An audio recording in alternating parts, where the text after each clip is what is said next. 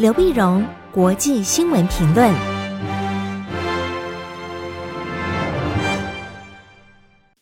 各位听众朋友，大家好，我是台北东吴大学政治系教授刘碧荣，今天为您回顾上礼拜重要的国际新闻呢。第一个，我们先看南海。上礼拜南海的情势呢，可以说是非常热闹。那上个礼拜三，七月一号的时候呢，中国大陆的解放军在西沙群岛进行演习。那么，接着在海海上的演习啊，从七月一号到七月五号。那么七月一号、七月五号，礼拜三中国大陆刚开始演习。礼拜六的时候，七月四号，美国也开始他的演习。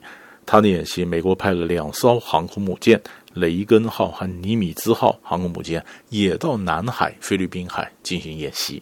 啊，就双方互相盯着看。那那我们台湾的这个演习呢，大概是七月十三到七月十七，那么预计进行汉光三十六号演习。所以换句话说呢，那这样的一个演习呢，就让这边都是大家都认为说，这宣称这是例行的演习，并不是针对特别哪个国家。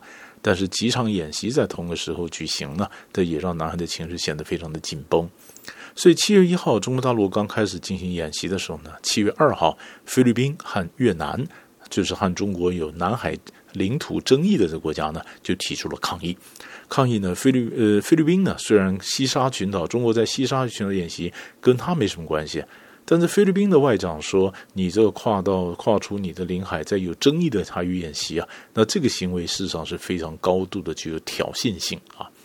那越南更是。因为西沙越南认为是他的啊，那是中国中国等于亲门踏户到他的这个领土领海里面来进行演习呢，那么所以越南就抗抗议中国侵犯了他国的主权啊，而且说你这个行为呢是对于呃中国和东协或者大陆成东盟要发展关系是非常不利而且相当致命的啊，那当然非常不利的后院有什么后续的动作？那么或美国什么反应？事实上呢？美国呃一直对这个菲律宾和越南呢也尽了拉嗯也也花了不少功夫，因为中国大陆的 U 型线呢，所以南海的 U 型线，所以中间有所谓南海七星嘛，七个岛嘛，那 U 型线刚好像个口袋一样，一兜就把它七个岛全兜在里面，所以 U 型线。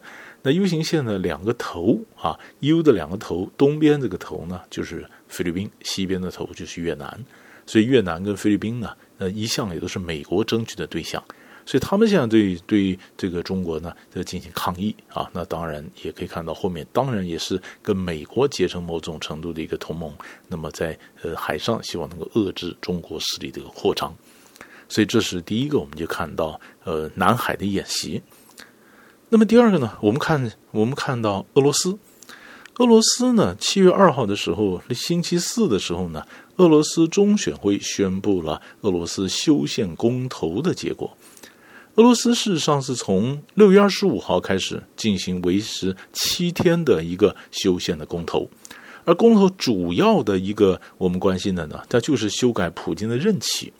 因为普京呢，俄罗斯总统普京呢，他的任期在二零二四年就将届满。那届满以后呢，强人大家都有一个特色，就是舍我其谁。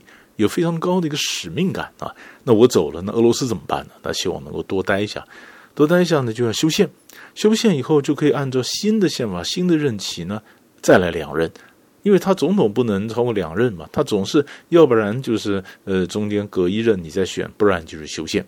那修宪的公投过了以后呢，所以二零二四任满之后呢，只要他再当选，那他还是可能当总统。当总统最最晚最后呃最后呢，可以当到二零三六年。也就是说，普京如果不准备下台的话呢，他几乎一辈子后面都在当总统。好，那结果这次公投呢，七十七点九二，百分之七十七点九二的投票的人呢支持修宪，也就是支持普京能够继续任下去。那二十一点二七，百分之二十一点二七是反对，但是无足轻重。好，这百分百分之七十几的人要修宪，让普京继续做下去。那当然，普京现在也非常志得意满啊。可以看到，普京的这个日子其实还蛮长的。那接着我们看另外一个总理，那就是印度总理莫迪。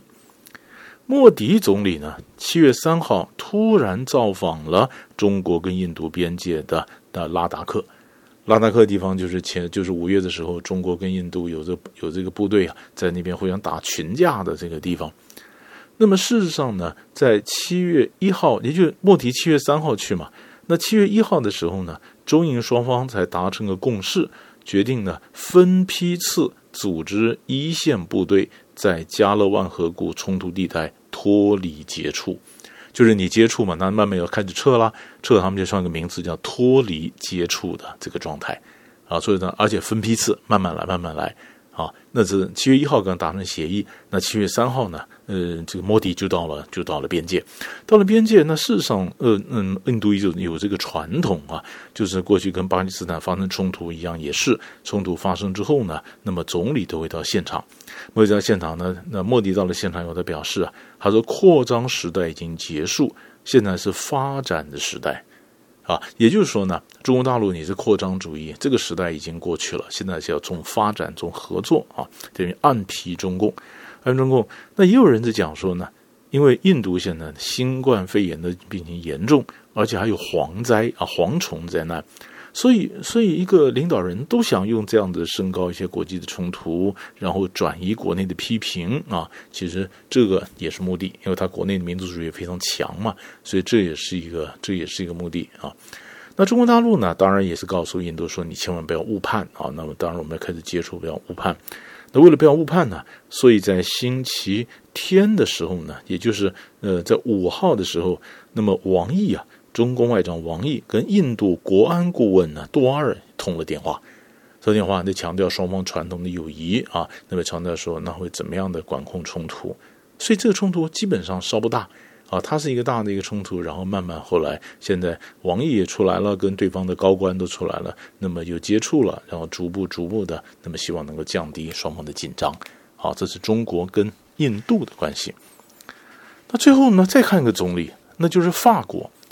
法国呢，在七月三号进行这个呃内阁改组，那么总他的总理呢，菲利普辞职，马克宏呢，马克总统挑了一个右派的卡斯泰担任总理，这这这这怎么回事呢？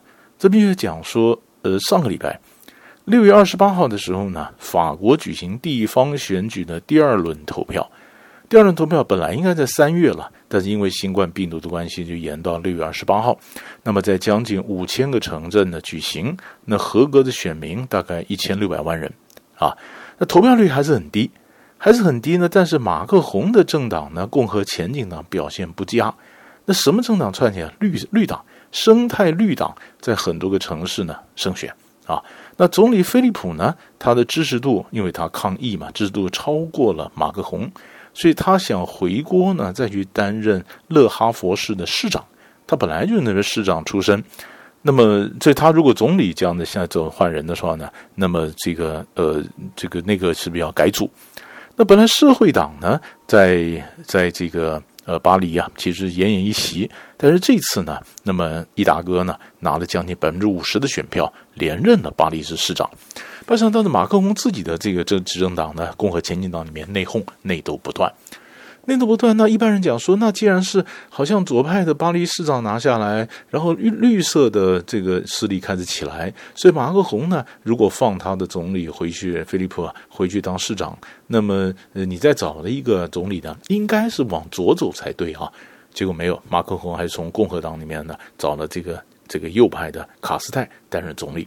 卡斯奈呢是个小城的一个市长啊，也做过一些呃政府的这些官员呢，所以他是属于技术官僚型的小城的市长。他比呃马克宏的好处在哪里呢？就是马克宏比较不接地气，但是卡斯泰呢，他小城啊比较能够接地气，所以在大城市跟小城呢，就看卡斯泰的新的总理连接起来。所以，虽然马克宏现在呢没有办法再去，嗯、就是本来是他是属于中间偏右，那是不是因为左派啊绿党出来，然后他选个左派的担任总理的？没有，他还是选右派，所以左派的有点失望。但是这个右派的卡斯泰呢，他可以发展经济，他可以财经内阁，这是马克宏最需要的。他可以帮助中央连接地方的城市，这也是他非常需要的。那这样子以后，那么会不会把马克宏的低迷的声望又往上拉呢？法国的分析家讲说，过去其实没这回事儿啊，你像换个总理啊，改个内阁就把你声势拉起来呢，其实也不是那么容易。